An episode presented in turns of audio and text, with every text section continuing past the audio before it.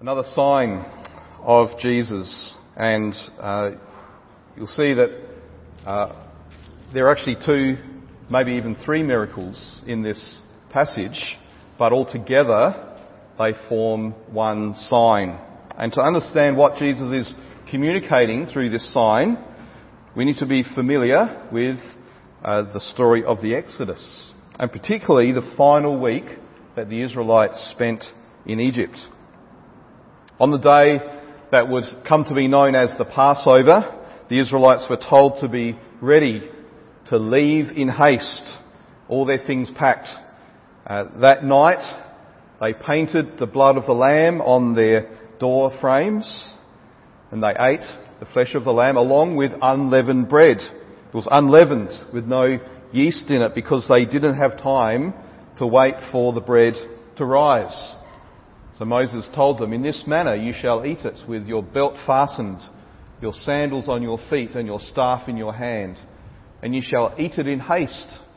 It is the Lord's Passover. For I will pass through the land of Egypt that night, and I will strike all the firstborn in the land of Egypt, both man and beast, and on all the gods of Egypt I will execute judgments. I am the Lord. At midnight that night the Lord did what he promised.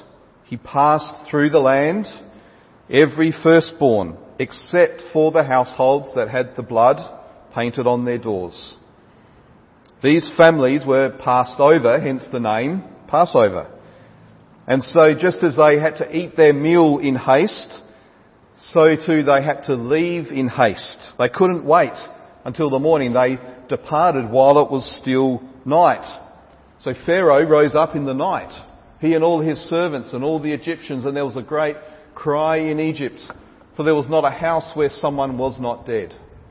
Then he summoned Moses and Aaron by night and said, Up, go out from among my people, both you and the people of Israel, and go, serve the Lord as you have said. Take your flocks and your herds as you have said, and be gone, and bless me also. The Egyptians were urgent with the people to send them out of the land in haste, for they said, We shall all be dead.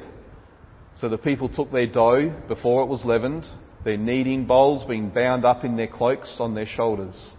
And they baked unleavened cakes of the dough that they had brought out of Egypt, for it was not leavened, because they were thrust out of Egypt and could not wait, nor had they prepared any provisions for themselves. Now, Jewish tradition says that it took them seven days to go from where they were living in northern Egypt to the edge of the Red Sea, where they then face an impasse. The sea ahead of them, and Pharaoh's army advancing on them from behind. And it was there that the Lord did his uh, final act of salvation through judgment, final in this stage of the story, of course. He parted the water, he brought Israel safely to the other side of the sea and he drowned the Egyptian armies. It's that time, particularly between Passover and the crossing of the sea, that is commemorated in the Jewish feast of unleavened bread. The Jews remove all yeast from their homes, and after they celebrate Passover, they only eat unleavened bread for the next week. So because of this close link between Passover and unleavened bread. Remember last week we saw that, you know, they have Passover one day, the next day is the Feast of Unleavened Bread. When a Jew said, I'm going to Jerusalem for the Passover, it was implied that they included in that unleavened bread. You'd never celebrate one without celebrating the other. So when John says in verse 4, the Passover, the feast of the Jews was at hand, he meant not just that one night of Passover, but the week long feast that followed with the unleavened bread. Now, if Jesus was in Jerusalem for Passover in chapter 5, then there's nearly a whole year between chapters 5 and chapter 6. So we've jumped forward 12 months from last week. John's fast tracking us, in a sense, through Jesus' public ministry, selecting these highlights along the way until in chapter 12, he'll bring us to Jesus' last Passover at which he'll be crucified. Nearly half of John and a big chunk of the other Gospels as well is focused on the last six days of Jesus' earthly life, culminating in his death and resurrection. John's pushing us forward to get to that because he knows all of Jesus' teaching, all of Jesus' ministry is pointing us forward to the cross. But this mention of the Passover isn't just giving us a timeline to follow. See how in verse 5 it says, lifting up his eyes then. This word then indicates that what Jesus does next is because Passover was coming soon. Passover and the seven days of unleavened bread that followed, they're a key to understanding what Jesus says and does. He's come to this place for a reason. He's not just taking a break, uh, nor at this point is he trying to uh, get away from the crowd that is following him. It's because they were following him that he came here. He's leading them to this place where he'll perform another sign. And unlike, and just like the others before, this sign has multiple layers in what it communicates. Now you may have already seen the parallels between the Exodus and what happens here. Jesus strategically goes across to the other side of the lake, and by doing so, he's actually taking his disciples and the crowd out of Israel and into what was technically Gentile territory, the other side of the Jordan River. As they sit on the mountainside then, they'd be looking across the lake to see the land of Israel on the other side. The widest part of the lake is about the same distance as Cape Jervis to Kangaroo Island. If you stand at Cape Jervis, you can look across and see Kangaroo Island there. Enough to see bit of the detail, but too far to swim and uh, risky to sail. So how are we going to get across? How are we going to get back to the land? Uh, Luke tells us that uh, it was near Bethsaida, which as you can see up near the, the north of the lake. Matthew and Mark call it a desolate place or a wilderness. And it's in this desolate place then that Jesus feeds a crowd of people with bread. Then at night, his disciples leave by boat to go back to the Israel side of the lake. Now the other Gospels tell us it was because Jesus actually instructed them to go ahead without him, to leave him behind. Now it wasn't unheard of to go out on the lake at night, but it was unusual. It wasn't the safest time to go out in a boat, especially uh, when a storm was brewing. And there can be some pretty strong, fierce storms that uh, go across the Lake of Galilee as the cool air descends down across the lake. So they would have wondered, as they were battling in the middle of the lake, whether they'd make it across alive. Then Jesus comes to them, showing control over the sea by walking on the water. Now, John makes no mention of what's in the other Gospels. Um, this is the time when Jesus called Peter to step out of the boat and to walk to him. Uh, or that the storm, the storm went calm the moment Jesus got into the boat, as he told the the waves to stop. But see the point that John emphasizes the successful crossing. Once Jesus is in the boat, the boat was at the land to which they were going. See how Jesus has taken his disciples through a quick reenactment of Israel's escape from Egypt. He's actually brought together both ends of the story. As they were coming out of Egypt, they ate bread, then they crossed the sea to safety, and then as they were at the end of the 40 years, after eating bread in the wilderness, they crossed another barrier of water, the Jordan River, and they entered safely into the promised land. He's reenacted this story just in a, in a day or so. And along the way, he's highlighted certain things that would have both made them recall the Exodus story, but also see something about who Jesus is. Like I said, there's technically more than one miracle that takes place here. The feeding of the 5,000, the uh, walking on water, the crossing of the lake. Together they form one sign. Part one is aimed at the crowds, and part two and three is aimed at the disciples themselves. And between the two is this confession then of the crowds. This is the prophet who is to come into the world. So they don't say this is the Christ. They're remembering the promise given to, through Moses to Israel before they enter the promised land. Let's remind ourselves of that promise. The Lord your God will raise up for you a prophet like me from among you, from your brothers. It is to him you shall listen. Just as you desired of the Lord your God at Horeb on the day of the assembly when you said, Let me not hear again the voice of the Lord my God or see this great fire any more lest I die. And the Lord said to me, They are right in what they have spoken. I will raise up for them a prophet like you from among their brothers, and I will put my words in his mouth, and he shall speak to them all that I command him. Now, at first glance, we might think he's speaking of Joshua. Joshua, who came after Moses, who led Israel into the land. But we have no record of Joshua ever giving prophecies or of teaching the Word of God like Moses did. So the people had to still look forward, waiting for someone to properly fit that bill.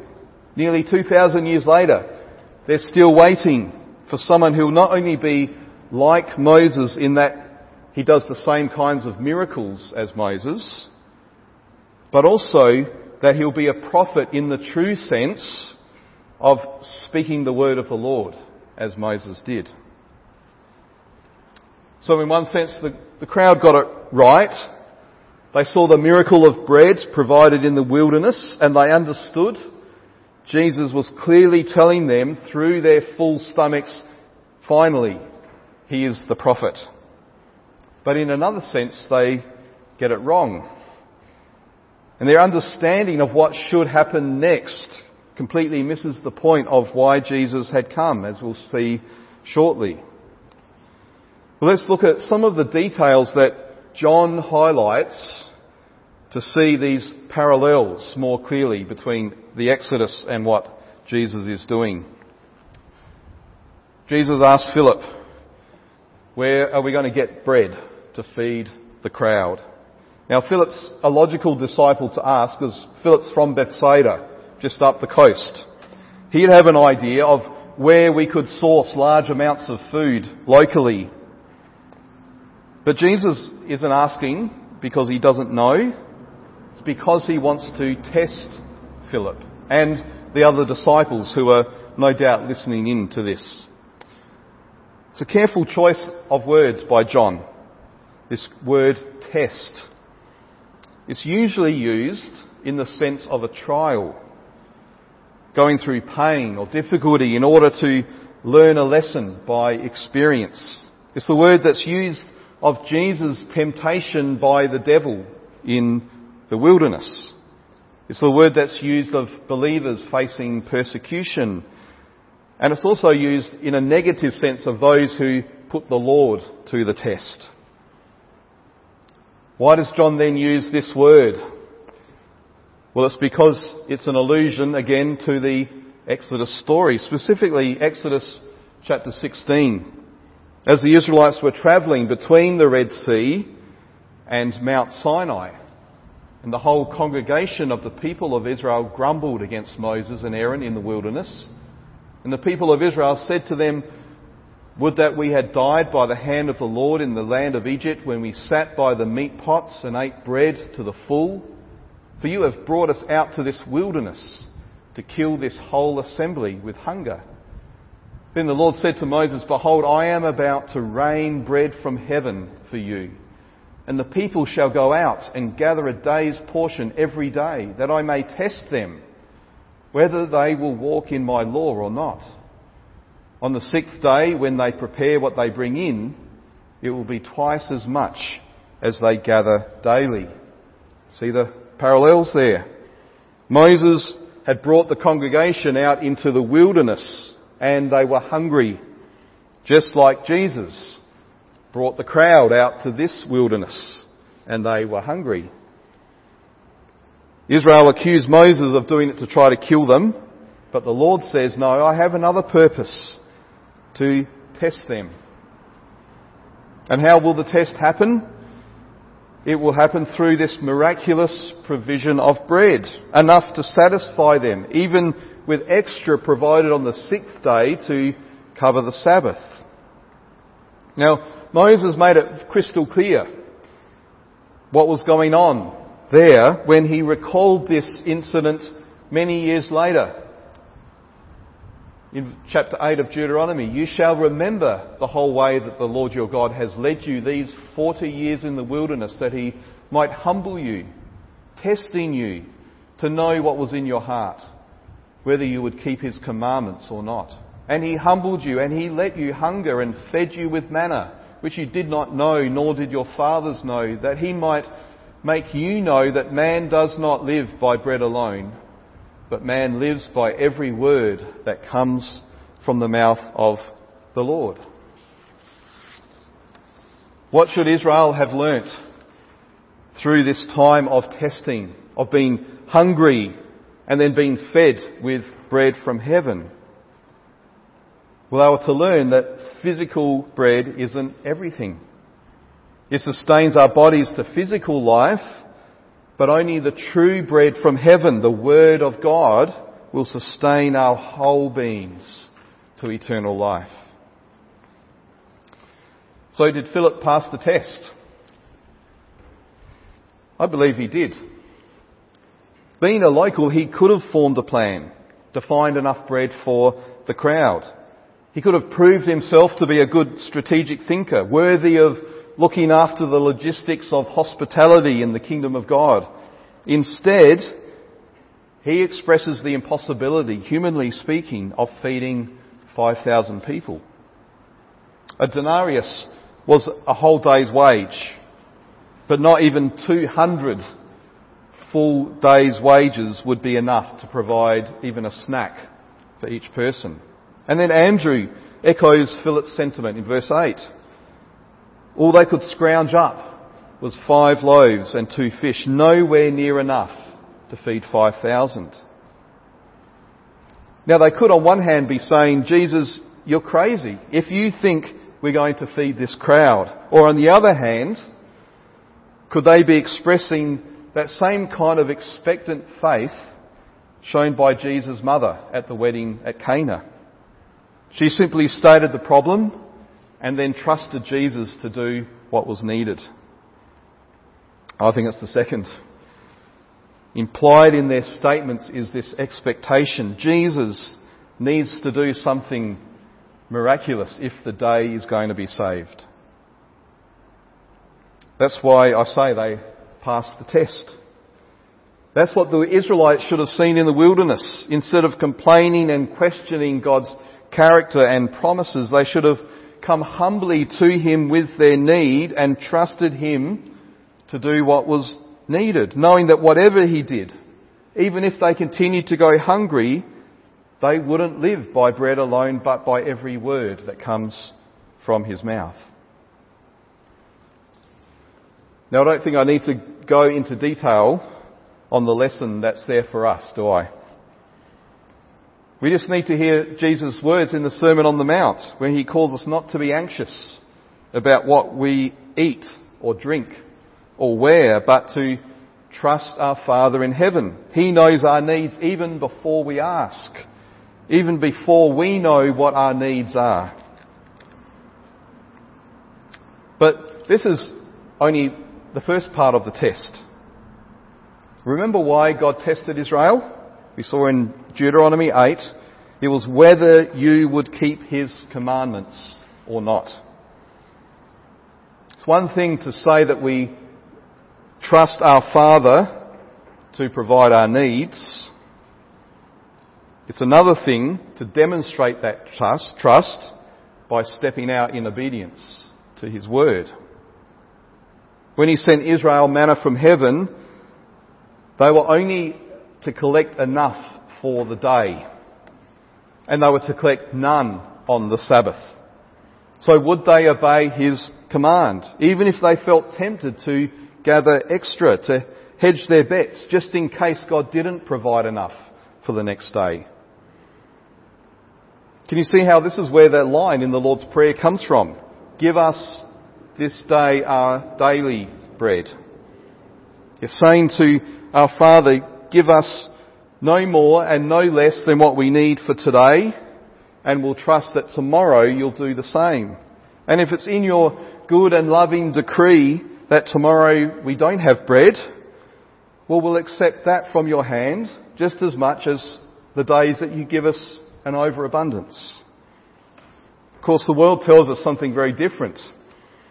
It says, work hard, even to the point of exhaustion, so that you can make sure that you are not only providing for yourself what you want and need each day, but so you can actually have much more than you need so you can secure your future. Because in the end, saying that you trust God for everything kind of sounds like pie in the sky, doesn't it? The question we must ask ourselves regularly is, is my life demonstrating trust in the Father? Gratefulness to Him by sending everything that I have as a gift from Him to be used for His glory? Or is my life demonstrating trust in myself, holding on to everything I have tightly so it can be reserved for my own welfare and my own good.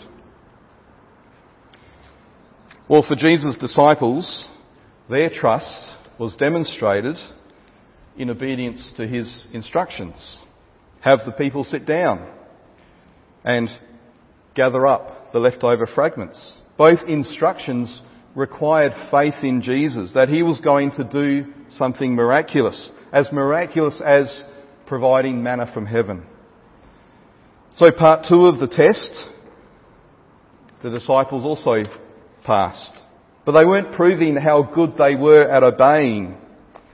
They were proving Jesus' trustworthiness. When we obey Jesus' commands, we don't show our worthiness, but His.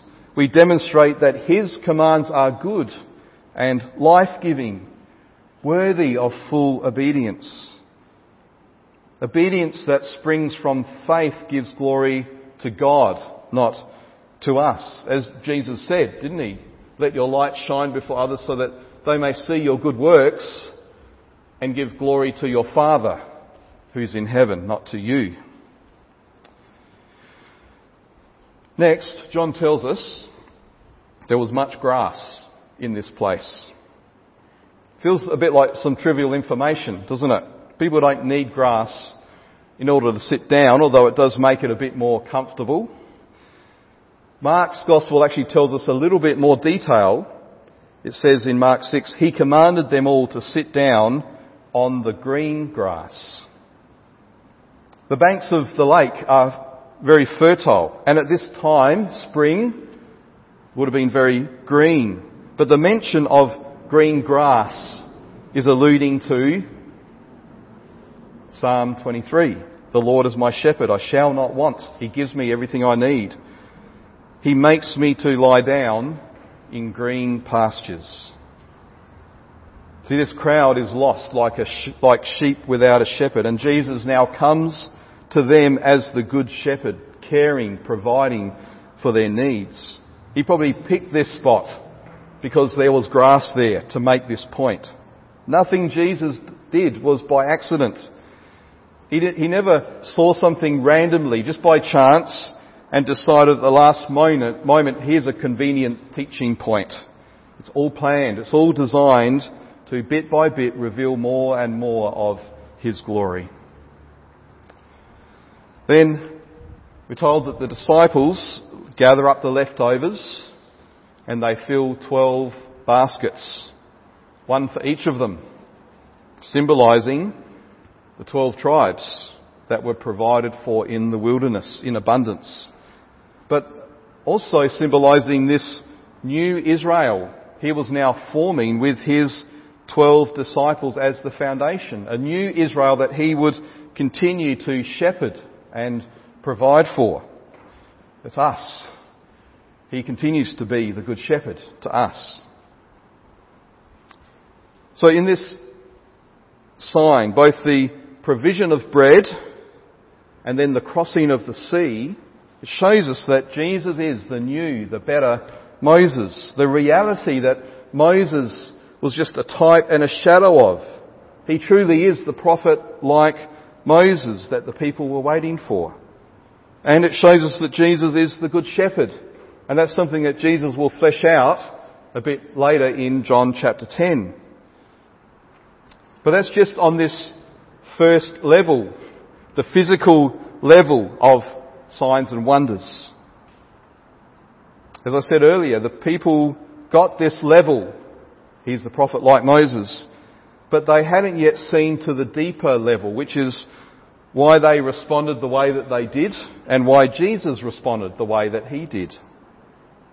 See, the crowd thought if he is the prophet to come, and they knew that that prophet to come is the Christ, they thought, well, the next step clearly is now for us to head south and go to Jerusalem and install him as our king. Picture the volatility of this scenario. There are 5,000 men, enough to form a significant army. And so, led by their general, Jesus, whose supernatural power can feed them and provide for them, they can uh, march south, they can rally more members and grow in size as they head south. They can make a significant assault on the Roman strongholds. They can throw the Romans out, recapture Jerusalem, and restore the kingdom to Israel again. But Jesus knows that it must not happen this way. His pathway to kingship isn't military or political power, but the humility and the weakness of the cross. See, he's not only the prophet who is to come, He's also the suffering servant who will lay down his life for the transgressions of his wayward sheep. He will eventually come to Israel, to Jerusalem as her king, but not leading an army with swords. He'll come humbly on a donkey. And he'll come to hand himself over to the Jewish and Roman authorities. He'll establish the kingdom of God not by military might, but by giving his life as a ransom for many. Because what point is there in having a kingdom and a king, but no citizens? Unless Jesus goes to the cross and bears our sin, there will be no one worthy to enter the kingdom and live in it. The kingdom will be empty. So unless Jesus deals with sin and brings forgiveness to sinners, then everyone will be excluded from this kingdom. So just as Jesus was strategic in bringing the crowds to this place, he's also strategic in disappearing up into the hills and hiding there until nightfall when he could sneak down and go and meet his disciples in the middle of the lake. But what we'll see when we study the rest of this chapter at Friday Feed is that the next day the crowds are still following him. They've worked out where he's gone and they've also crossed to find him. They work out he's in Capernaum. It seems like their zeal for making him their king has abated. And then we see Jesus doing something that to us might feel counterintuitive. Instead of gathering the crowd and making it bigger by saying things that attract them and draw them in, he actually drives most of them away by giving a word that's too hard for many of them to accept. He shows once again that their faith in him is a superficial faith. It's based on the signs that he's doing, but not on he himself. So he'll tell them that he isn't just merely on that first level, the one who can miraculously provide bread, but that he is the true bread. For the bread of God is he who comes down from heaven and gives life to the world. So not only did Moses prefigure him as the prophet, but the manna itself prefigured him as the one who comes down from heaven to give not just physical life, but eternal life. So when we pray, give us this day our daily bread, we shouldn't just be thinking about having full stomachs. We should also be thinking about having full souls, filled with the life and the grace that can only come as Jesus is present with us every day. But if that wasn't offensive enough, he then talks about consuming flesh and blood. Jesus said to them, Truly, truly, I say to you, unless you eat the flesh of the Son of Man and drink his blood, you have no life in you. Whoever feeds on my flesh and drinks my blood has eternal life, and I will raise him up on the last day. Feeding on Jesus as the bread from heaven means, in a sense, as the saying goes, we are what we eat. Not that we become little Jesuses, but our mortal life is taken over by His eternal life. He becomes intrinsic to who and what we are. We are in Him. He is in us. As if His blood was actually flowing in our veins to give us life. As if our bodies are actually His body doing His work and bringing glory to His Father and our Father. Well, this teaching achieved what he wanted. After this, many of his disciples turned back and no longer walked with him. So Jesus said to the twelve, Do you want to go away as well? Simon Peter answered him, Lord, to whom shall we go? You have the words of eternal life. And we have believed and have come to know that you are the Holy One of God. So from this point, the number of Jesus' followers steadily decreased until at the end, it's just the 12 with him on the night before his death. And even then, one betrays him. The rest flee and abandon him. And he's left as one solitary man, ready to go to the cross as the Lamb of God, laying down his life to take away the sins of the world. None of us, if we can help it, would miss out on eating each day, would we? Because we know that food and drink is vital to our health and our life. Well, do we see Jesus and His Word as vital to our life, both physically and spiritually?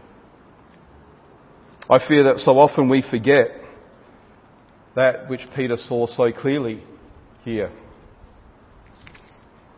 If we go elsewhere, if we try to find our sustenance anywhere else, we'll never find the food that will give us eternal life.